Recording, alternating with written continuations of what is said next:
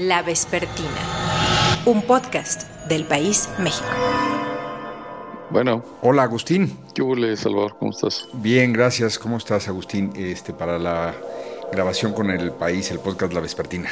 Sí, listo. Listos, perfecto, qué gusto saludarte. 23 de marzo de 1994. Jacobo Zabludowski. Este es un reporte especial de Televisa. Hace unos minutos, durante una reunión política en Tijuana, hubo un atentado contra el candidato del PRI, Luis Donaldo Colosio. Es todo lo que sabemos hasta el momento. Seguiremos informando. Cada 23 de marzo, la opinión pública, la clase política, muchas y muchos mexicanos recuerdan a Luis Donaldo Colosio. No importa si usted o si alguien no votaba por el PRI o si incluso odiaban al PRI. La tragedia en Lomas Taurinas, Tijuana, del 23 de marzo de 1994, que cobró la vida del candidato presidencial priista, marcó a los mexicanos, a México. Y ha habido múltiples interpretaciones sobre ese asesinato. Incluso hay gente que no cree en la actuación del asesino solitario que está detenido y procesado por ese crimen. Pero ahora, con las reflexiones que nos llegan cada año con respecto a Luis Donaldo Colosio Padre, se han incorporado una nueva reflexión, una nueva discusión. Ha llegado el tiempo de que otro Luis Donaldo Colosio entre de lleno a la política nacional porque el hijo de aquel político sonorense asesinado en aquella infame tarde ya está en la política, ya fue diputado y ahora es presidente municipal en Monterrey. Para hablar de Luis Donaldo Colosio padre y de Luis Donaldo Colosio Riojas, el alcalde actual de Monterrey, y al que algunas encuestas ya ponen como el único candidato competitivo a los posibles candidatos de Morena en las presidenciales del 2024, le doy la bienvenida y me da mucho gusto presentar a Agustín Basabe, profesor de la Universidad de Monterrey, politólogo, político, Agustín, también político. Ex político. Dicen que eso nunca se va. Yo espero que sí. Tú esperas que sí. Gusto saludarte, Salvador. Yo espero que sí, que ya que ya no reincida yo y que la dosis de masoquismo que traigo se haya agotado. bueno, ya veremos qué dice el destino y, luego a ustedes, insisto, ya lo he dicho aquí varias veces en el podcast La Vespertina, son como los toreros, siempre vuelven al ruedo, siempre les tienta el, la inquietud del bicho, como decían en ese medio. Pero bienvenido Agustín, hoy vamos a hablar de otro tema, un tema que tú has trabajado mucho tiempo que tuviste una vivencia personal, pero también has tenido una reflexión profesional al respecto. 6 de marzo de 1994. Luis Donaldo Colosio en el Monumento a la Revolución. Yo veo un México con hambre y con sed de justicia. Un México de gente agraviada. De gente agraviada por las distorsiones que imponen a la ley quienes deberían de servirla, de mujeres y hombres afligidos por abuso de las autoridades o por la arrogancia de las oficinas gubernamentales. Veo a ciudadanos angustiados por la falta de seguridad, ciudadanos que merecen mejores servicios y gobiernos que les cumplan. Yo veo un México convencido de que esta es la hora de las respuestas. Un México que exige soluciones. Los problemas que enfrentamos los podemos superar. Yo me propongo encabezar un gobierno para responderle a todos los mexicanos el cambio con rumbo y con responsabilidad no puede esperar. Tú fuiste colaborador del político sonorense, tú fuiste, hablando de la política, pues alguien que trabajó conjuntamente con él y has dedicado estudios, reflexiones, libros y publicaste en Milenio a inicios de esta semana tu columna habitual, pero dedicada a Luis Donaldo Colosio y le titulas ¿Qué hay en un nombre? Leo esto para darte pie a la conversación. Dices, Donaldo era un hombre de bien, no el santo esculpido en los meses posteriores a su muerte, tampoco el demonio que algunos quieren dibujar ahora. Era una persona de buenas entrañas que quería catalizar la transición democrática desde adentro.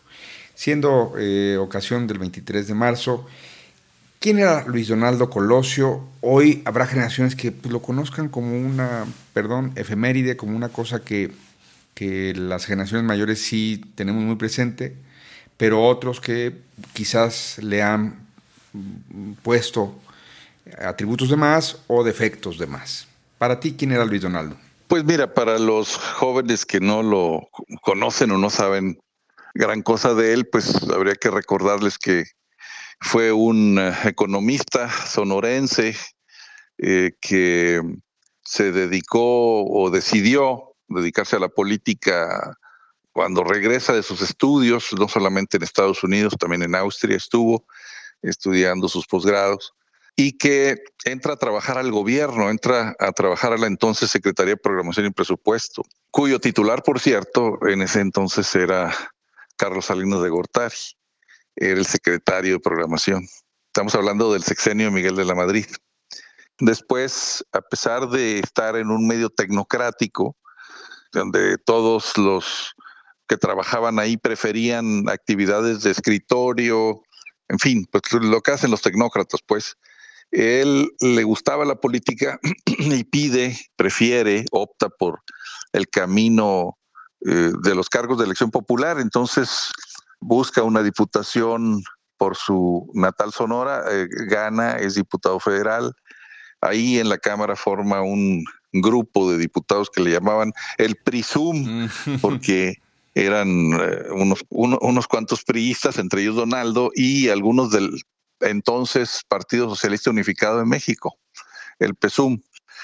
Cuento esto particularmente porque eh, Donaldo construyó puentes con la izquierda en momentos en los que no era fácil hacerlo. Tú sabes que ese sexenio, el de Salinas, pues era un sexenio eh, muy antiperredista, digamos, muy anti, eh, pues eso, el nuevo partido que se acaba de formar después de las elecciones del 88.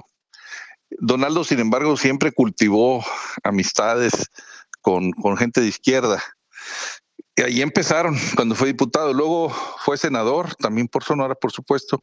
Fue, eh, coordinador de la campaña eh, de Salinas y luego fue oficial mayor del PRI. Este, finalmente se convirtió en presidente nacional del Partido Revolución Institucional.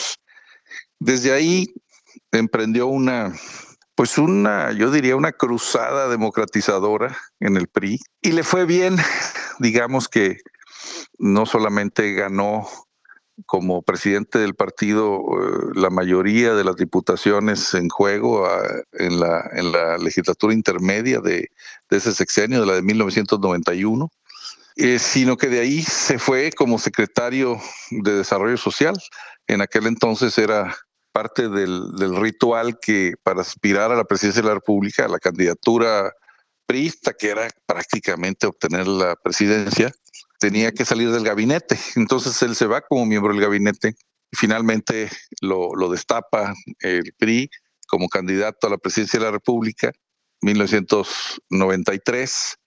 Y eh, pues, pues ya sabemos lo que pasó en 1994, el 23 de marzo, un día como hoy, en un meeting en Tijuana, como mencionabas, en Lomas Taurinas, esta colonia popular de Tijuana, es asesinado por eh, Mario Aburto.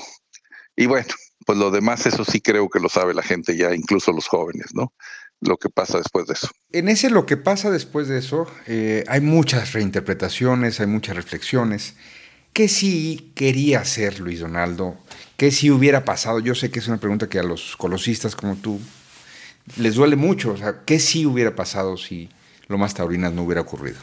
Mira, yo estoy convencido de que él habría impulsado una transición democrática mucho más, eh, eh, digamos, rápida, tersa, porque él estaba convencido de eso. Yo relato en este artículo de, de Milenio, el que hace referencia, una cosa que me dijo y que para mí pues fue importantísima. Yo la tesoro en mi memoria porque Donaldo era bastante hermético, era un hombre que se abría, digamos, muy pocas veces.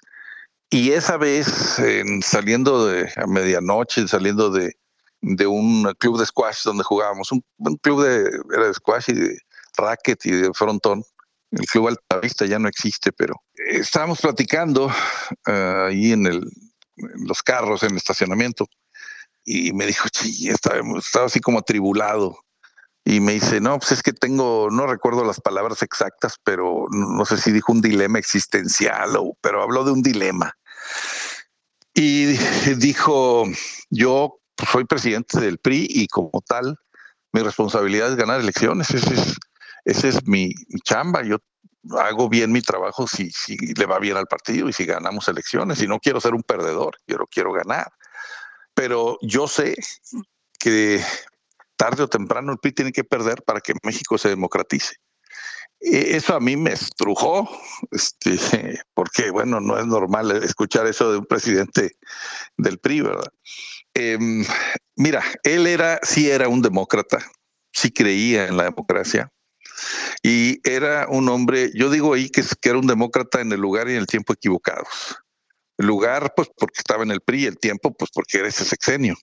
Era un hombre al que le dolía la, la pobreza y la desigualdad, sí tenía conciencia social, pero yo no te diría que, era un hombre de izquierda. Mm. Pues no, no, no era un, un hombre eh, de izquierda que quisiera transformar eh, el sistema económico de México. Era bastante ortodoxo en ese sentido, pero sí era un demócrata. Eso sí, eso sí, de eso sí estoy convencido. Sí creía en la democracia. Y mira, te lo digo, eh, siempre tuvo esos amistades y esas relaciones eh, estrechas con muchas personas que no eran bien vistas en la presidencia de la República, con gente de, del PRD, con gente de la izquierda, que hasta la fecha hablan bien de él. El propio presidente López Obrador siempre se ha eh, expresado muy bien de, Colosio, siempre eh, dice que lo reconoce, que, que fue una persona, eh, fin, una gran persona lo que dice el subcomandante Galeano, antes Marcos, en el documental de Netflix 1994, que este es interesante, por eso lo hago notar. ¿Cuándo has escuchado tú que Marcos Galeano te diga de un político del PRI que no es corrupto? Y que, y que no es una persona aviesa, de malas intenciones, perversa. Bueno, en el caso de Donaldo dice en el documental, dice, dice, bueno, pues era un Boy Scout en busca de hacer la obra buena del día. Eso es cierto, no era un hombre corrupto, no era un hombre de malas entrañas, al contrario. Y eso si se lo preguntas a todos los que lo tratamos, te lo van a decir todos, eh, igual que yo. O sea, te pueden decir diferentes cosas, a lo mejor discrepamos en algo, pero en lo que todos coincidimos es que era una buena persona. Y, yo te agrego pues, que sí creía en la democracia y que sí creía en la pluralidad. 11 de febrero de 2021. Luis Donaldo Colosio Riojas. A mis ocho años de edad, escuché por primera vez el nombre de este lugar. Nunca imaginé cómo sentiría estar parado en este sitio el venir aquí donde todo cambió y créanme que, que es una experiencia muy fuerte para mí estar por primera vez aquí enfrentando mi pasado. Me encuentro en Lomas Taurinas, Tijuana. Hace 20, 27 años en este lugar este país tomó un drástico cambio de rumbo. Se desmoronaron cientos de miles de ilusiones esperanzadas en un México futuro, de trabajo, de oportunidades.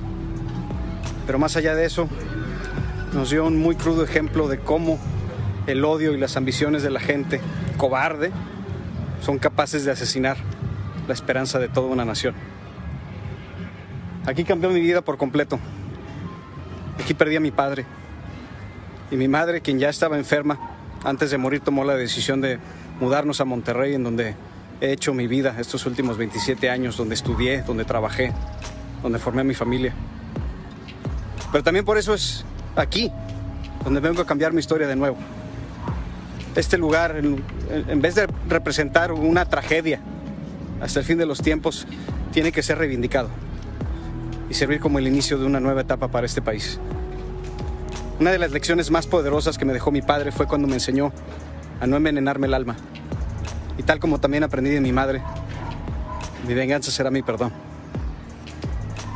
Antes de iniciar esta nueva etapa vengo aquí a perdonar, pero también a invitar a toda mi gente a perdonar conmigo. Perdono a los cobardes que me, que me arrebataron a mi padre, haciendo hasta lo inimaginable con tal de sacar a Colosio de la contienda. Perdono al asesino que tomó su vida, producto de circunstancias inciertas, desesperadas y posiblemente obligadas por las que atravesaba en aquel momento. Perdono a las instituciones políticas de este país que, lejos de honrar su legado, han usurpado el nombre de mi padre y se han beneficiado de él para sus proyectos políticos vacíos. Perdono un sistema judicial que, lejos de ayudar a procurar la verdad, se empeñó en destruir toda posibilidad de hacer justicia a un crimen nacional. Perdono porque es lo correcto y porque no existe una transición hacia la paz sin un auténtico ejercicio de reconciliación y porque está solo en mi persona la obligación de tomar este paso hacia adelante. Dos, casi tres décadas después, eh, tú mismo mencionas que hoy es imposible evocar a Luis Donaldo Colosio sin hablar también de algo que ya está ocurriendo en México, sin hablar de Luis Donaldo Colosio Riojas. Por un lado, porque entró a la función pública, es alcalde de Monterrey, han salido ya unos registros, uno en el financiero de que ya, ya despunta como un buen alcalde, ya se está notando en algunas encuestas, pero en las encuestas electorales hubo una en reforma hace unos meses que fue primero así como un campanazo, porque salía muy arriba. Y hace unos días la encuestadora Simo, eh, eh, en algo publicado por también el país, eh, lo menciona de nueva cuenta, como digamos, en, términos llanos, y lo digo yo, como el único que no es de Morena que podría hacerle competencia a los que son de Morena. Lo dejo así de genérico, pero así de, de simple. Es cuando hay muchas discusiones de que no hay oposición, de que no hay figuras en la oposición, es desde la encuesta de reforma desde hace meses el que sale más arriba muy, y, digamos tan arriba que es competitivo. No importa que sea el que más puntos tiene, sino que es realmente competitivo frente a otros eh, nombres que han sido publicados por el propio presidente de la República de su movimiento. Este sería el único de fuera de su movimiento que sería competitivo. Y eso, pues tú conoces a Luis Donaldo Colosio Riojas desde hace mucho, tú has convivido con él y tú conoces la política y algo mencionas de eso también, que quieres eh, plantearlo en un marco de referencia porque la política hay lodo, dices en tu propio artículo. Sí, justamente por eso que dices, eh, toqué el tema de Colosio Riojas, porque pues las encuestas que han salido, eh, esas dos, digamos, de manera destacada, la de Reforma y la del país, lo ponen muy arriba, lo ponen como casi en empate técnico con, con Sheinbaum y con Ebrard. Y eso pues ha generado eh, mucha interés de parte de los partidos de oposición, de grupos de la sociedad civil, eh, todos obviamente opositores a la 4T. Y, yo escribí eso justamente como para decir, a ver, este, pues entiendan primero la situación, eh, entiendan de dónde viene este muchacho, o sea, pareciera como que a algunos se les olvida y creen que pues es eh, simplemente un, joven privilegiado con un nombre de calle, como se dice coloquialmente, con un eslogan, un nombre de eslogan. Pues porque tiene el nombre de, su padre y porque además, eh, además él es una, una, buena persona, también eh, su bonomía es característica, quienes lo conocen es lo primero que te dicen, y porque se ha vuelto también un muchacho muy sensato, eso lo, lo ha cultivado, lo ha forjado él mismo. Pero, pero se les olvida pues que, que viene de una historia muy difícil, que fue huérfano a los ocho años de edad, eh, primero de padre y meses después de madre también, y que, y que ha tenido una vida muy complicada, muy difícil. Y de repente, de buenas a primeras, porque él decidió participar en política, no había querido hacerlo, yo mismo hablé con él cuando él tenía 18 años. Lo noté, digamos, que no, no le gustaba la política y le dije que bueno, este, mantente al margen. Y él decidió por, su, por sí mismo pues eso, no entrar. Le invitaron a mil cosas, ser candidato a lo que a todo lo que te puedas imaginar, no aceptó durante mucho tiempo. Finalmente, por azares del destino, cambia de opinión y le entró su vena idealista, que la tiene muy arraigada, y decidió ser candidato a diputado local primero. Ganó, fue diputado local aquí en Nuevo León, y luego eh, ser candidato a presidente municipal de Monterrey, ganó y es alcalde hoy. Eh, a, a, mí me llamó mucho la atención negativamente un comentario que hizo el presidente López Obrador en una mañanera cuando habló de Boric en Chile y dijo que qué bueno que un joven llegara a la presidencia de, de este país y, y, él mismo, sin que mediara pregunta eh, de un reportero, dijo, ah, y de una vez, porque ya sé que me van a decir, ah, sí, está elogiando que un joven sea presidente, entonces va a elogiar cuando un joven sea candidato de la oposición y, es que, y dijo, no, no, no, no basta ser joven, hay que haber luchado y hay que haber, este, tener una trayectoria, una vida de lucha. Pero lo, dijo de tal manera que parecía, yo lo escuché en vivo, me acuerdo muy bien, parecía como que estaba hablando, porque luego dijo, dijo, ese, luego hay muchachitos eh, este, de pelo engomado, este, eh, que los arreglan y mercado técnicamente venden. Y, y, habló de él como si fuera eso, un, un junior privilegiado.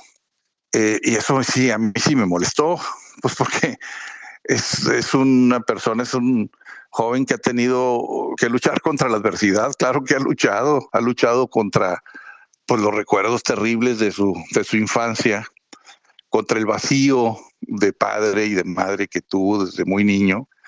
En fin, este, con, contra muchas cosas, pues. No, no, su vida no ha sido nada fácil. O sea, no es un junior de la política, ni mucho menos. Viene de una tragedia que, que vimos todos, los que estábamos vivos, nos acordaremos siempre dónde estábamos cuando supimos la noticia de la muerte de su padre y luego meses después, como ya mencionabas, su madre también consumida por la enfermedad.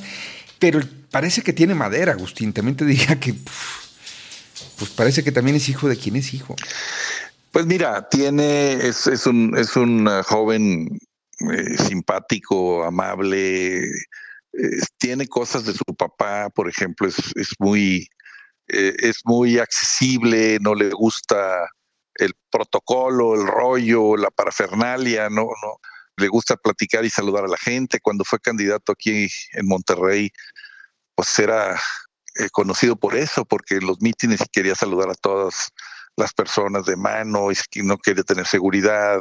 Entonces sí, pues sí tiene eso de su papá, porque así era Donaldo, dicho sea de paso, Donaldo padre no le gustaba la seguridad y yo recuerdo una vez en un mitin en su campaña presidencial en Mérida que lo acompañé, que se cerró la valla por donde iba a pasar, había miles de personas y, y él salió por otro lado, nos dijo, vámonos por acá y nos fuimos por otro lado y sin seguridad, dejando a todas las personas de seguridad atrás, este, pues nos metimos a caminar en medio de la gente y en las calles de la ciudad.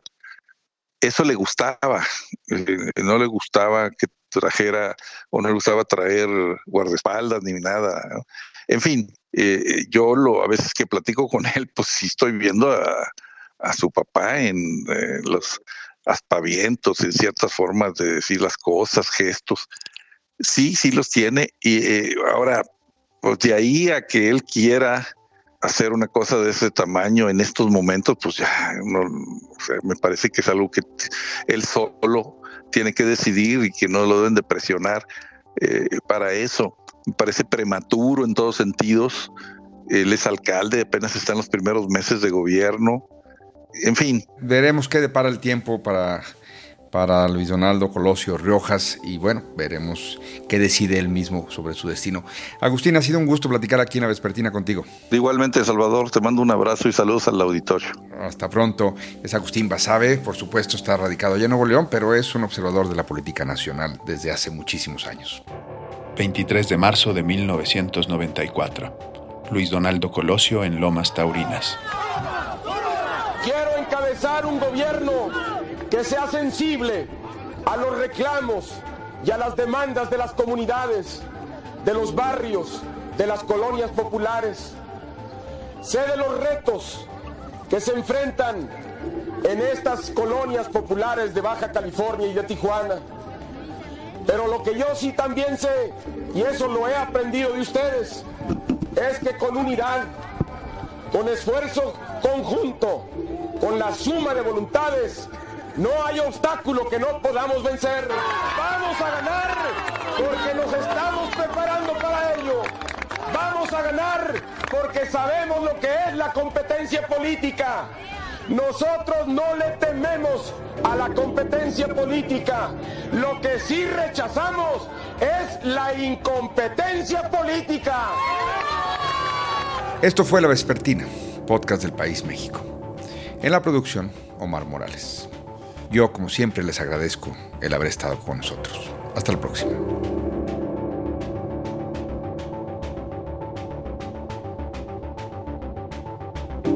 La Vespertina, un podcast del País México.